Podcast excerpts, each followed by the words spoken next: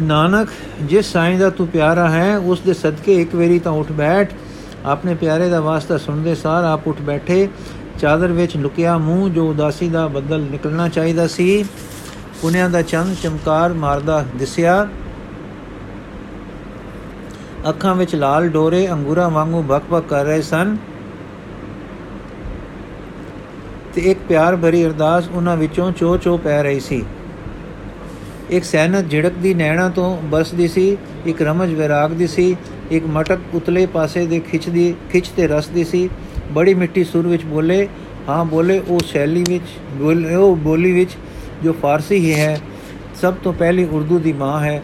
ਅਰਥਾਤ ਫਾਰਸੀ ਵਿੱਚ ਕਿਤੇ ਕੋਈ ਹਿੰਦੁਸਤਾਨੀ ਦਾ ਲਫ਼ਜ਼ ਪੈ ਜਾਣਾ, ਉਸ ਫਾਰਸੀ ਵਿੱਚ ਜੋ ਪੰਜਾਬੀ ਨਾਲ ਅਜੇ ਸੈਨਤਾ ਮਾਰਨ ਲੱਗੀ ਸੀ, ਆਪ ਬੋਲੇ, ਯਕ ਅਰਜ਼ ਗੁਫਤਾ ਪੇਸ਼ ਤੋ ਦਰ ਗੋਸ਼ ਕੁਨ ਕਰਤਾਰ ਹੱਕਾ ਕਰੀਮ ਤੂੰ ਬੇਅਬ ਹੱਕਾ ਕਰੀਮ ਤੂੰ ਬੇਅਬ ਪਰਵਦਗਾਰ ਇਹ ਚ ਅਕਸ਼ਰ ਇੱਕ ਮਿਕਸਿੰਗ ਹੈ।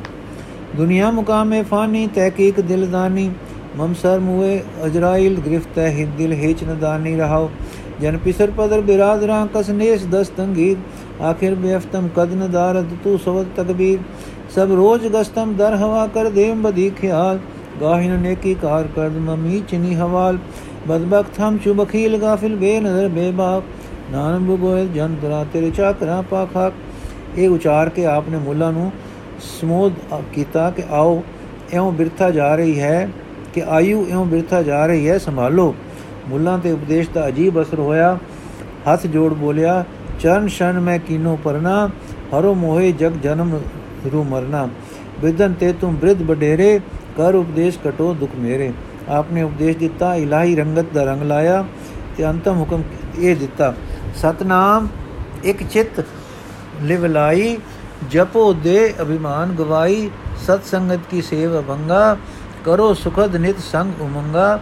ਮੂਲਾ ਕਾਜੀ, ਮੁੱਲਾ ਰਾਜੀ, ਕਵਨ ਕਰਨ ਆਇਆ, ਆਪ ਰਾਜੀ ਹੋ ਕੇ ਟੁਰ ਗਿਆ।